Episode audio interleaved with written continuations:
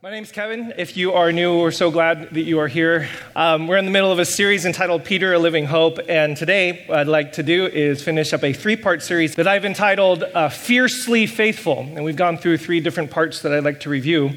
I sometimes get uh, criticized, critiqued for ha- using big words and um, big concepts and ideas and stuff, and uh, that's definitely going to be true today. I heard from the email uh, that the title was teleology, and I heard from some of you that you had to look that word up. So, my apologies for that. Um, hopefully, after today, that will be much more accessible and agreeable to you. So, one of the disclaimers is because I look for these big ideas and I'm constantly trying to draw on the most kind of profound and foundational concepts that I, I, see in the text and in our tradition that match well with what we understand about social history and psychology and stuff like that. I am fully cognizant that what I'm going to share today is incomplete and inadequate to the task of the full scope of what Peter is doing in there. Uh, slaves, you should submit to your masters. Wives, you should submit to your husbands. Children, you should do everything and obey your parents in all things. These are passages uh, that are going to come up. Let's close in prayer. Okay, amen.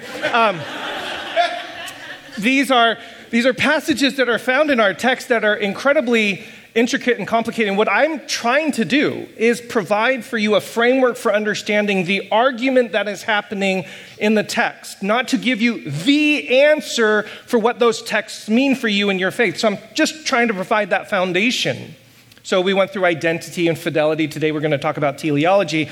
Uh, the next couple weeks, pastors Tom and Omer will address more specifically what does that slavery passage mean here in 1 Peter chapter 3, as well as other passages. And what does wives submit to your husbands actually mean in the context of this letter? And does it have any application for today? So they're going to take care of that in the next couple of weeks. Today, what I'd like to do is just finish up the foundational work that I attempted to uh, provide for us, some provocations and some thoughts in that particular direction. Okay? So that's my disclaimer. Uh, if there's things like you're going to say, but what about? You would be absolutely correct in asking that question. Uh, I ask that of myself all the time. And so, it, this is a place and a kind of community and culture that I hope, for those of you who've been around long enough, know you are absolutely welcome. You're not, no, no, no. You're not welcome to ask questions. It is required. To, to journey along in a faith requires questions. It doesn't like, oh, it's nice that you have them. No, it requires, it mandates, demands that you do. Because these are not simple answers to very simple problems. They are complex, morally thought out uh, responses to very complex and intricate problems. Okay? So we've gone over the first couple verses in 1 Peter, and now we're going to dive into verse 11 of chapter 2. And again, right after this, this passage that we're going to read comes the slaves and the, the wives passage. So uh, just, just hold your seat for a couple weeks because we're going to get there. Beloved, I urge you as aliens and exiles to abstain from the desires of the flesh that wage war against the soul. Conduct yourselves honorably among the Gentiles, so that though they may align, malign you as evildoers, they may see your honorable deeds and glorify God when he comes to judge. For the Lord's sake, be subject to every human authority, whether to the emperor as supreme or to governors as sent by him to punish those who do wrong and to praise those who do right. This sounds very familiar to a Romans 13 passage that was used in a political party most recently when it came to immigration at, at the border. So these passages still have relevance and application to our day because they are still being drawn upon to pull out moral principles to apply to very real people's lives. So that's why this, is, this study and, and this kind of engagement is really important, why you are fantastic people for joining us in that journey. For it is God's will that by doing right, you should silence the ignorance of the foolish as servants of God, live as free people. That's a key phrase there. As servants of God, live as free people.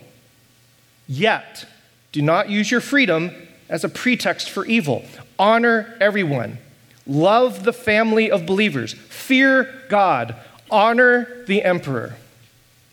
A couple weeks ago, I proposed that the argument that Peter is making is one of identity.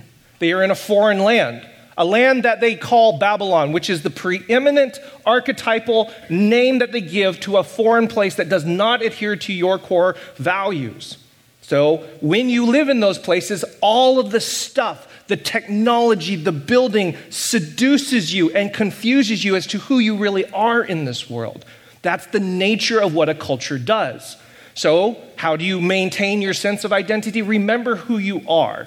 Tell yourself the story once again, over and over and over, that you are chosen, that you are destined, that you have been washed, sanctified, and there's the religious language in the blood of Jesus.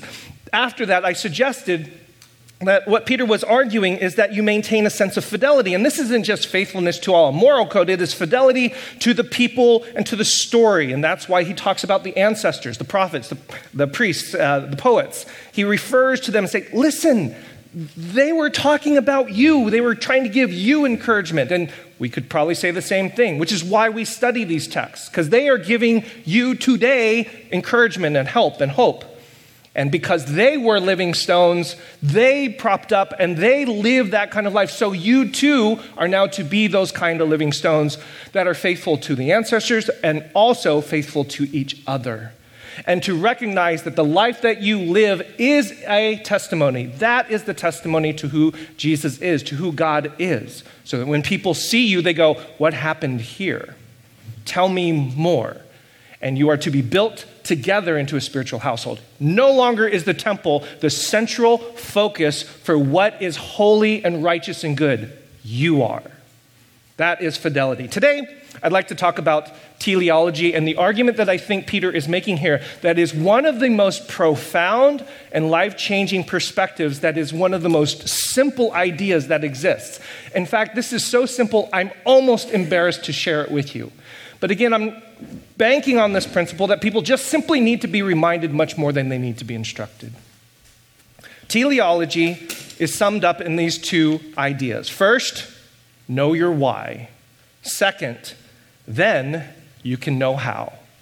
That's simple. That's all you need to know. First, what is your why? Then you can figure out the how. Several years ago, Danielle and I uh, had a wonderful privilege of traveling in Greece. And this was right at the beginning where we were studying the foreign languages or the biblical languages of Greek and Hebrew. And I don't know if you've ever had this experience, but when you're learning a foreign language and all of a sudden you're in a local place that speaks that language natively, it's fun. It's just, I can read the signs. Well, I can read the Greek above the signs, right? I, it's, it's, that, um, it's, it's just fun. And so I was having a great time. Uh, don't drive in Greece. It is insane. It's like a suicide mission. There, there was a two lane highway, and there was one moment where somebody was passing me on the, the left and passing me on the right, coming onward of another person.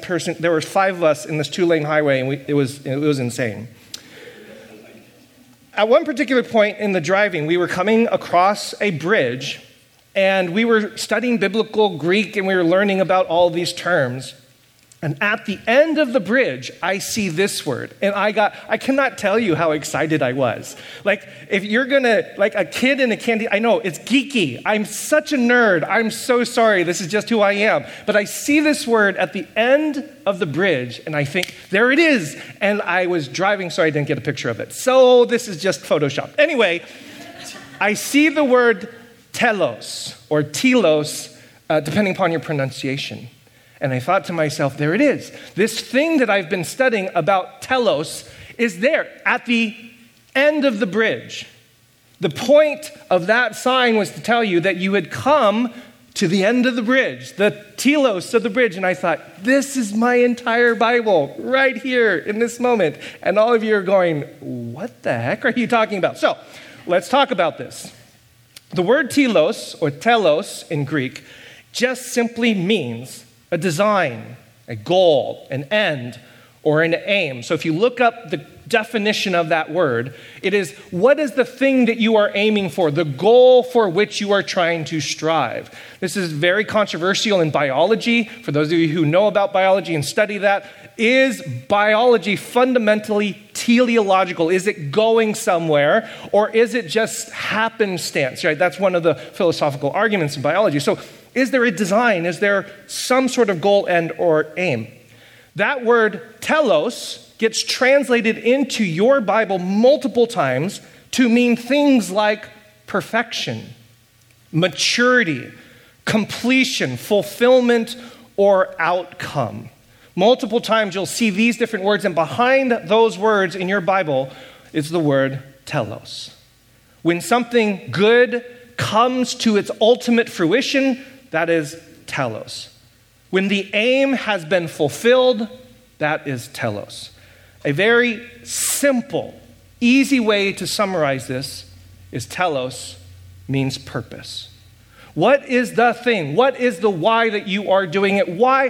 What was the whole point of the matter? Telos meaning purpose. Now, this can be illustrated a couple ways. In philosophy, they have these conversations all the time about teleology.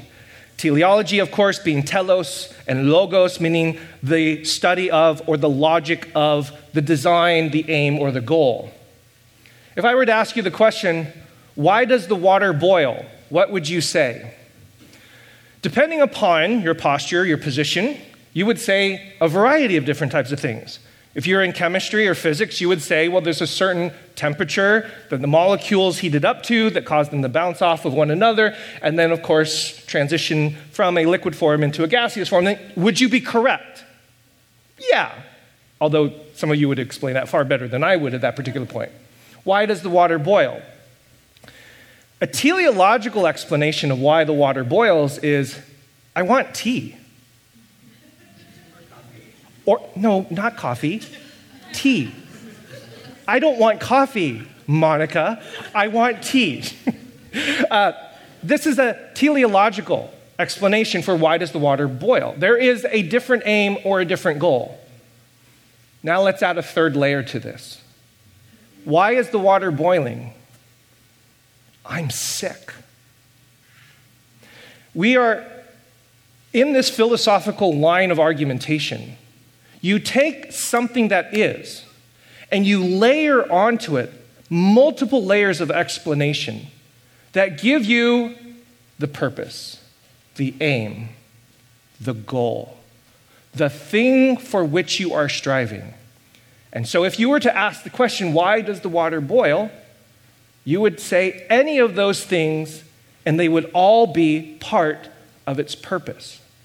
And we are the kind of people that if we do not have this, and we're only left with the physics, we're lost. Teleology is a core, fundamental idea of what it means to be human. And we frequently lose this because of variety of factors. Again, insufficient and inadequate. That's another philosophical point to discuss. Telos is the idea that you first ask the question, why? Why is the water actually Why are we here? What are we doing this for? What is the aim, the purpose, the goal? That is the most important thing that you do when studying teleology. This idea of aim, goal, and purpose is applied to a variety of different applications. One of the most um, prominent ones, many of you know the author Simon Sinek and his leadership uh, ideas and philosophies, and he's written this wonderful book entitled Start with Why, where he talks about a variety of different movements and leadership situations and circumstances. And he has articulated what he calls the golden circle. I'm not sure if he came up with this, it is something that you'll see in a variety of different places. The main argument is very simple. Again, it's simple. Start with your why. If you want to do a civil rights movement and make a cultural transformation, don't start with legislation. Don't start with the how or the what. Start with the why. If you want to aim for a particular project, if you're a part of a company in Silicon Valley, don't start with the technology, start with the why. Some companies in our area are known for this kind of thinking. This can be applied personally to other kinds of means. Uh, many years ago, when I was learning how to do public speaking, uh, Ken Davis was one of those uh, authors and speakers who was very influential, helpful in kind of guiding the process. And he tells this story about how he loved to go and speak to young people. It was part of his uh, calling, and he enjoyed it. And he realized that his effectiveness started to decline. And he was trying to ask the question what's going on? I'm funny, I'm articulate, I'm engaging, etc. And what he would talk about is something had happened to his why. It had shifted, and this was so profound for me. When you first start to do something where you're influencing other people, there is this kind of sense that you want to do it because you care deeply about the people. You want them to grow, you want them to learn, you want them to know. But something happens when people give you applauses and tell you that they like you and tell you that they loved your talk. The why for him shifted from being, I want to make a difference in these kids' lives, to, I hope they like me at the end. And as soon as that why shifted, everything changed. And as soon as he became aware of it, it changed again. Once you understand that, that why, that ultimate aim, that telos changes, it changes everything. Teleology can also be applied to pain and suffering. This is a really core concept. How many of you work out? And how many of you participate in the destruction of your cellular biology? This is what you do. You endure pain and suffering, oftentimes at lengthy periods of time. Most of us would probably very readily admit it is not pleasurable. But the reason why you do this is because you have a why. Whether that's health, whether that's, never mind. you have a why. And the why gives you the ability to endure the what? How many of you go to a doctor or a dentist or sit in that chair and endure that kind of HE double hockey sticks? Nobody, I mean, come on, it's the dentist. Nobody wants to do that. But again, you do.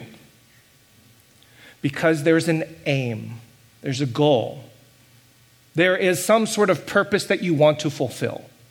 That is to not die of a disease of your teeth, which is what happened to a lot of humans throughout history. Telos, of course, can be applied to all of our technologies. This is one of my favorite ones. This is what I don't know why um, would do this. Miles this is Cookie Monster. Roundabout, take the third exit. Oh, oh boy, let's count to three. It, and then. It was interesting. Roundabout. I, I, was listening to this over and over and over again. I was going through like there's Darth Vader and there's uh, Arnold Schwarzenegger, the Terminator. Right? There's got they got all of these voices, and and I thought to myself, I I would. Uh, the, the end goal for me would be to throw my phone out the window if I had to listen to that every time Waze was talking to me. It was, it's a little, uh, you, bear, you bear your own suffering, your own cross, however you so like to do. Uh, but GPS, Waze, all of this is part of teleology. I am going somewhere. There's a map, there's an aim, there's a destination. This is teleology, my friends. And again, I, I feel in some ways very embarrassed because it's like such a simple thing. Know what your why is, know what your purpose is.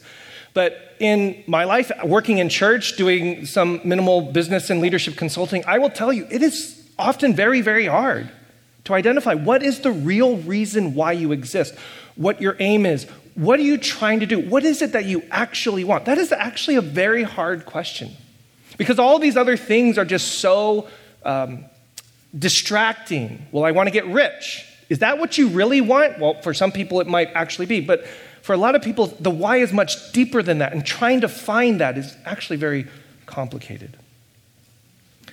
I think teleology is extremely important and incredibly applicable when it comes to pain and suffering and evil in the world. And this is where it gets really, really down to the nitty gritty. Friedrich Nietzsche once said, He who has a why to live for can bear almost any how. And all of these situations and circumstances cause us to recognize that the why becomes incredibly more important depending upon what kind of situation that we're in. When we're working out, that's one kind of situation. When we're at Waze, that's another kind of situation. When we're boiling water, that's a different kind of situation. But if you're, for example, in the Roman Empire, If you are an inmate in the Holocaust, if you are suffering at the hands of an unjust judicial system, this situation becomes incredibly more important to focus in on what your why. And, and what a situation is, is just simply the environment that you're in and the time projection of the life that you're going to live within what particular time frame. And when you're in those situations, it becomes incredibly more important and incredibly more difficult to figure out why. But it's incredibly critical. Many of you are probably already guessing that I'm referring to Viktor Frankl's incredible book, Man's Search for Meaning, where he documents and talk, talks about, from a psychological and existential perspective, what is it that caused certain people to survive the Holocaust versus other people who succumbed. And he writes extensively about various ways and perspectives. He talks about logotherapy, but the idea of purpose becomes central to his thesis. At such a moment, it is not the physical pain which hurts the most, and this applies to adults as much as to punished children. It is the mental agony caused by the injustice, the unreasonableness of it all. But what about human liberty? He asks. We can answer these questions from experience as well as on principle. The experiences of camp life show that man does have a choice of action. There were enough examples, often of a heroic nature, which proved that apathy could be overcome, irritability suppressed. Man can preserve a vestige of spiritual freedom, of independence of mind, even in such terrible conditions of psychic and physical stress. Everything can be taken from a man, but one thing the last of the human freedoms to choose one's attitude in any given set of circumstances, to choose one's own way. I mean, this is an incredible piece of writing about the will to meaning and purpose. And in one of the most darkest, most heinous instances in our history, to write about purpose, choosing attitude, choosing direction and mindset as the superhuman superpower to overcome is profoundly moving and speaks to not just some sort of nicety or business strategy of to why, but speaks to the deep power and essence and necessity of us as humans to identify what is our purpose and to do so even in the darkest of circumstances and situations. So, my friends, that's a little bit of an introduction to teleology. What is your why? What is your purpose? And in the midst of this kind of a world, where the peace of Rome, as we talked about a couple weeks ago, comes as a result of the suppression of everybody else who rises up, where power and empire murder and put down anybody who is in uh, who is against Rome a hierarchical system where people are on top and some people are on the bottom. And to disrupt that hierarchy would be an offense to the culture and to the people. In a place where all the gods and the goddesses ought to be worshiped, they should be venerated. And if you don't, and something happens, something bad happens to our culture, you might be the problem because you upset the gods.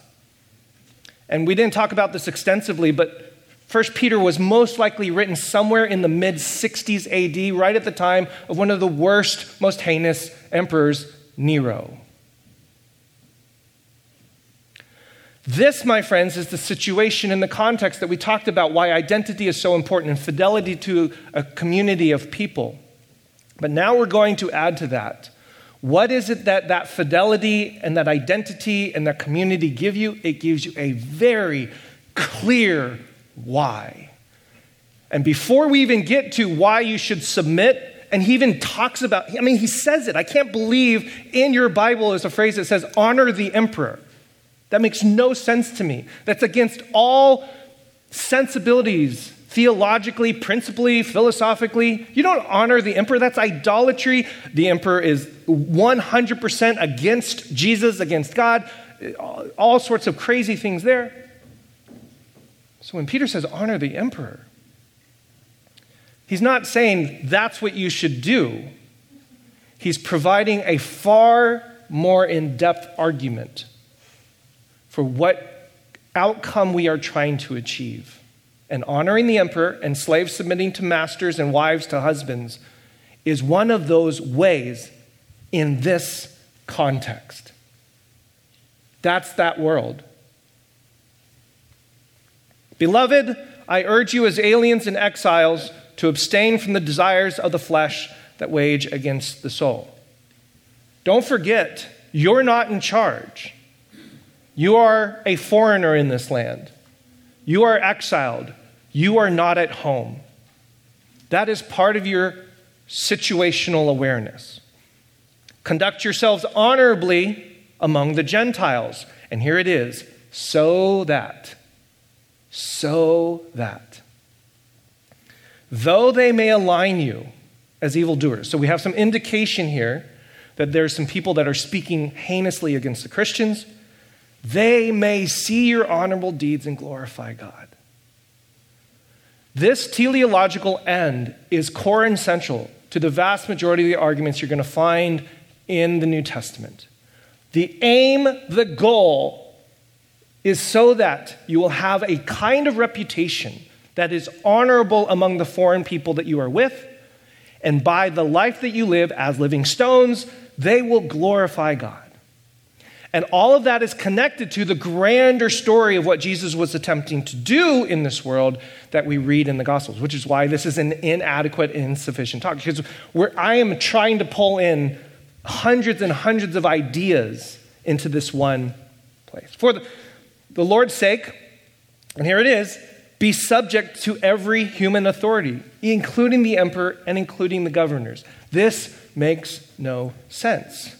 But it does make sense if you understand, for it is God's will that by doing right, because honoring the emperor is what seems to be what is right in the eyes of these pagan people, doing right, you should silence the ignorance of the foolish. These Christians are stupid and inane, and they are a horrible stain on the Roman Empire. These are part of, if you read some of the historical records, these are some of the things that are talked about of Christians during that time. We should get rid of them. Part of the reason why Nero is a problem is like, okay, I found a way to get rid of them. I'll burn down my palace and then blame them. It is God's will that by doing right, you should silence the ignorance of the foolish. Now, this does not mean that you are a doormat for people to walk on as, a, as servants of God, live as free people. That line is stunning in the midst of this. You are to live as free people because that is who you are. This is so much in line with what Viktor Frankl wrote. You're in the concentration camp. You are bound by the powers that be, but you can live as free people. No one can take away from you your will to meaning and purpose. No one. So live as free people. He says this right after he says, honor the emperor. And some, right, this, this, do you see the tension here? And that's why you honor everybody. Love the family of believers, fear God, and honor the emperor. My friends, I would like to propose to you that what is happening here in this first Peter passage is not a commandment, which is one of the problems that people have when they read these Bible texts. The Bible is, after all, the Word of God. God's word says this, therefore, women, just keep it quiet. Slaves, just submit. This is what happened during the Civil War. There was a theological crisis because the Bible says this, and we should support this. But these are not commandments. If you read carefully about what's going on and the entirety of the context and the subtext, this is a strategy. I want you to have such a good reputation amongst these folks that when they criticize you, they will have nothing to stand on. And when they see how you live, they will see you like living stones go, What is that about? And they will glorify your Heavenly Father.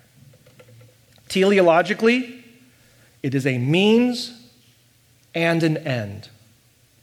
It is the way to live with and for a purpose. I hope I'm not overstating this. I feel like this is brilliant. In the midst of a Roman Empire, in a Greco Roman culture, where Christians are clearly minor- the minority, not adhering to the cultural norms of their day would definitely put them on the outs and would definitely lead them to become persecuted folks, which they did. And so, in that situational awareness context, Peter is saying, you get to choose a why. Here's how to live as free people to compel others to glorify God. And if you pay attention to what's going on in those passages, this is the aim. In many ways, what is happening here is a setup to the question as a Christian what do you do when you live here? Which is what we talked about three weeks ago. And the answer to that question is summarized in the strategy if you first know your why, you can accomplish anyhow. Know what that why is, and you will be able to live in the Greco Roman Empire successfully, glorifying God, and being able to bring the kingdom of heaven that Jesus talked about on earth. Again, ugh, I want to go into the next 200 years of history because they did it. I mean, that's, that's the stunning, nonsensical thing about the first 300 years of Christianity. Jesus was a nobody. These Christians were persecuted on the edge. As far as the Roman Empire was concerned, they didn't exist. And these first followers of Jesus did this. And 200 years later, almost 50% of the empire is Christian. So much so that the emperors of that very same Roman Empire are having to deal with it and they become Christians themselves. I mean, that is historically stunning to me. And what you have in your text are the trails of evidence for how they did it. And First Peter is one of those. In addition to First Corinthians and Timothy, etc. That's what you have in your New Testament. Of course, this entire program is founded upon somebody who did it. Maybe three decades before Peter writes, his master, his teacher, died upon a cross, inaugurating and initiating a crisis, a situational awareness crisis of figuring out what it is that we do. Of course, you know the story of the resurrection, and it launched into an entire movement. One of the last words that Jesus says on the cross, does anybody remember? It is finished. In Greek, it is the word tetelestai from the root word telos. In other words, I did it. This was my aim. This was my goal. This was my purpose. Nobody wants to die at the hands of the Roman Empire. Nobody wants to succumb to that kind of suffering. But if you know your why, you can endure almost any how. So, last week, uh, I shared a message, and I, I'm, I'm so sorry, I'm going to call you out personally. Patty and Eric are like the greatest gifts to Spark. I love them. So, I, that was not in my notes. I just, just. Yes. Well, so so, so Eric sent me this, this message, and, and I was very humbled and I was very grateful. And I did ask permission, so don't worry, I won't put up your emails unless I have your permission. So, Kevin, I've been thinking a lot about Sunday's message. You made it so clear the profoundness of the temple and the symbol of presence. And then connected that to us as being stones in the spiritual temple. I've been familiar with these concepts most of my life, but the way you presented it and tied it all together really got me thinking. That's the part I like, really got me thinking. That's, that's, that's who we are. I love it really got me thinking. It seems odd to say this, having been involved in church all my life. but I've never thought of myself as being part of something bigger than myself. It's like this is a new, untapped area of my faith. Oh, guy. I put that in a drink and drink it every single day of my life. That's what why gives you. That's what that purpose gives you. You are. This whole Jesus thing is not what some sociologists have called moralistic therapeutic deism the idea that you're just supposed to be a good person, that it's supposed to make you feel better about your life, and that God is there only when you need Him. This is about something so much bigger. And part of the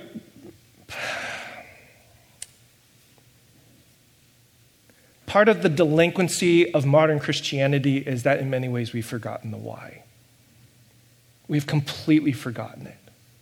And if you have any questions about what in the world is going on with Christianity in 21st century America, I would propose one of the ways to think about it is we've completely forgotten the why.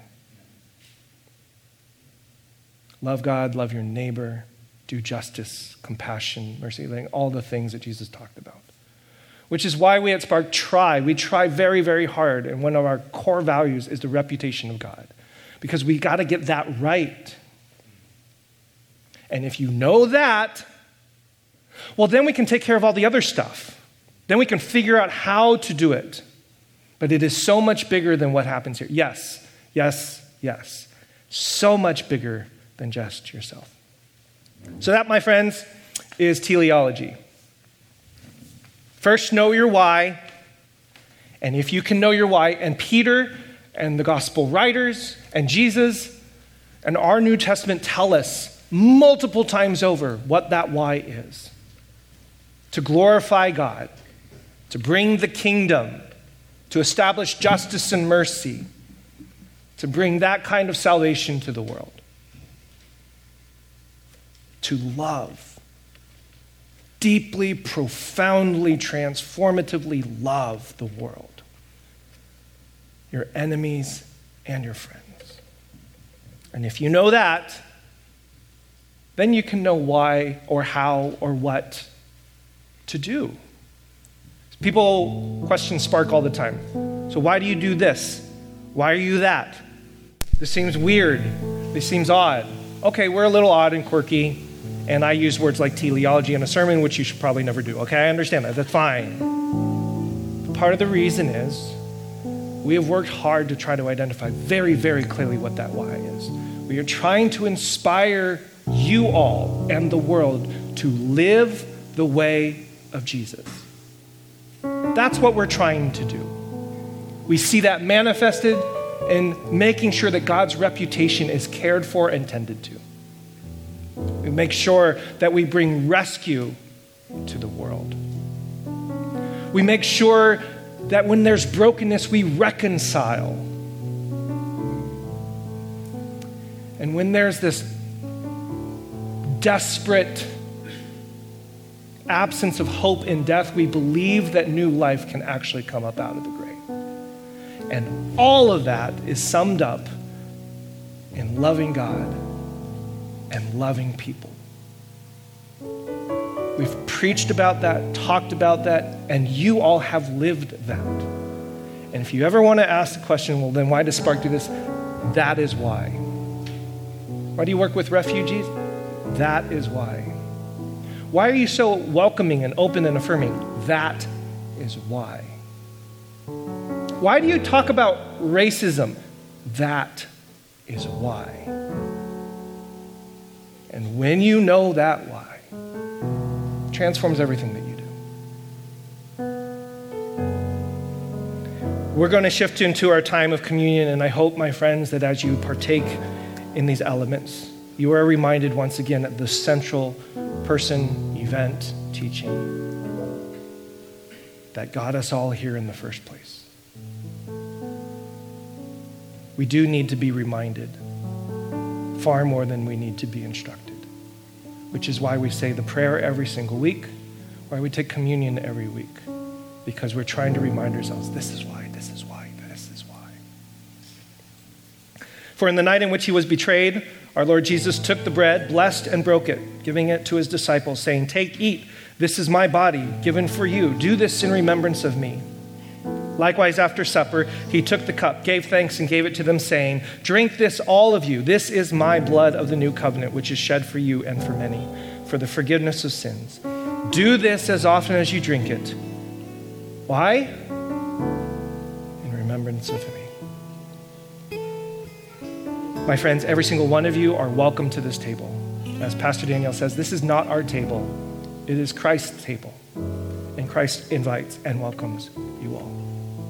As we sing, please come.